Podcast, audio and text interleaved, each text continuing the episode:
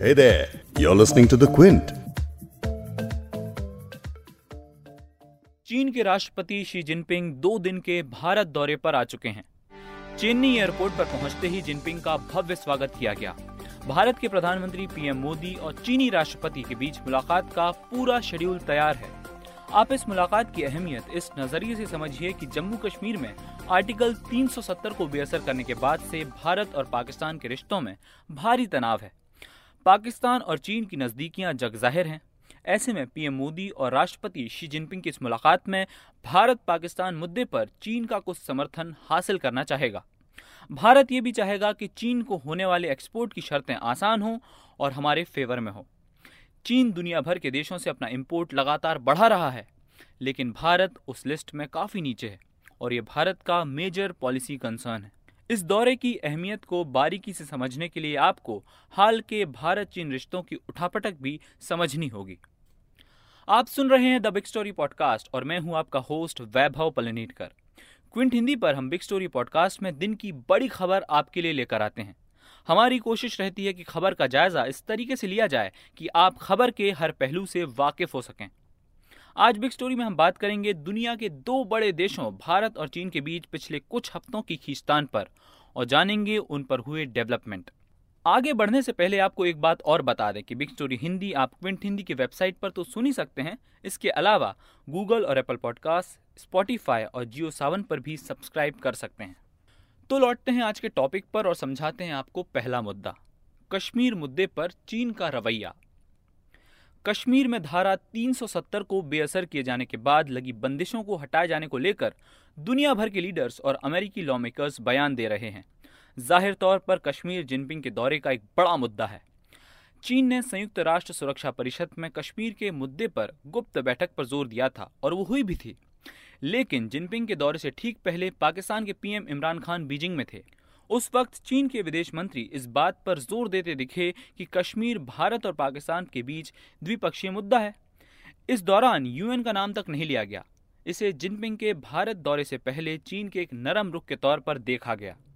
लेकिन फिर कुछ घंटों बाद ही चीन के राष्ट्रपति शी जिनपिंग ने कहा कि उनकी कश्मीर पर लगातार नज़र है और वो पाकिस्तान के मूल हितों से संबंधित मुद्दों का समर्थन करेंगे। अब सवाल है कि कश्मीर पर चीन के इस नरम गरम रुख का क्या मतलब समझा जाए?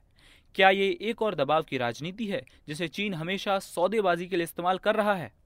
हमें याद रखना चाहिए कि भारत चीन के किसी अंदरूनी मामले पर नहीं बोलता है। चाहे वो उइगर मुसलमानों के खिलाफ दमन का मुद्दा हो या हांगकांग का भारी विरोध प्रदर्शन। अब आते हैं दूसरे मुद्दे पर। दूसरा मुद्दा है तिब्बतियों के विरोध प्रदर्शन का। तिब्बत चीन के लिए उतना ही संवेदनशील मुद्दा है जितना कश्मीर भारत के लिए। पीएम मोदी को हाल में अपनी अमेरिका यात्रा के दौरान कुछ विरोध प्रदर्शनों का सामना करना पड़ा। भारत नहीं चाहता कि शी जिनपिंग के दौरे के दौरान ऐसा हो। दौरे से पहले करीब 42 तिब्बती कलाकारों और छात्रों को हिरासत और गिरफ्त में लिया गया। उनका कसूर यह है कि वो शी को काले झंडे दिखाने की योजना बना रहे थे। इसके लिए पुलिस को ऊपर से खुली छूट दी गई है। तमिलनाडु पुलिस ने इस बात की पुष्टि की है कि उन्हें जिनपिंग के खिलाफ ऐसे विरोध प्रदर्शनों की सूचना मिली थी, जिनके लिए कोई इजाज़त नहीं ली गई थी। सो उन्होंने कुछ गिरफ्तारियाँ की हैं। मामला अब कोर्ट में है। तीसरा मुद्दा है अरुणाचल में युद्धाभ्यास। भारत अरुणाचल प्रदेश में ऑपरेशन हिम विजय नाम का युद्ध अभ्यास कर रहा है। इस इलाके में इतना बड़ा युद्ध अभ्यास शायद ही कभी हुआ हो। 25 अक्टूबर तक चलने वाला ये युद्धाभ्यास एलएसी यानी लाइन ऑफ़ एक्चुअल कंट्रोल से महज 100 किलोमीटर दूर हो रहा है। शी जिनपिंग और मोदी के बीच अनौपचारिक सम्मेलन के आसपास हो रहे इस युद्धाभ्यास को चीन उकसावे के तौर पर देख रहा है। खबरों के मुताबिक चीन इससे खफा है। हालाँकि बीजिंग में चीनी विदेश मंत्रालय के प्रवक्ता ने मानने से इनकार किया कि ऐसा कोई युद्धाभ्यास हो रहा है। चौथा मुद्दा है टेलीकॉम कंपनी हुवाई पर हंगामा। चीन चाहता है कि हुवावेई भारत में 5G नेटवर्क का आधार बन जाए। विदेश मंत्री एस जयशंकर एक प्रेस कॉन्फ्रेंस में पहले ही साफ़ कर चुके हैं कि हुआवेई का मुद्दा राजनीतिक मामला नहीं, बल्कि टेलीकॉम का मामला है। उसके तुरंत बाद एयरटेल की पेरेंट कंपनी भारती के चेयरमैन सुनील मित्तल ने कहा कि हुआवेई के मुद्दे को राजनीतिक तौर पर देखना चाहिए, क्योंकि इससे चीन से रिश्तों का भी सरोकार है। तो ये कुछ ताज़ा मामले हैं। लेकिन दोनों देशों के बीच बैर का इतना लंबा इतिहास है कि रिश्तों में गर्माहट लाने के लिए बातचीत और भरोसे का ढेर सारा ईंधन चाहिए। ज़ाहिर है, महाबलीपुरम सम्मेलन दोनों के रिश्तों को एक नई दिशा ज़रूर देगा। आज के बिग स्टोरी पॉडकास्ट में इतना ही। कल फिर मिलेंगे एक और नए मुद्दे के साथ।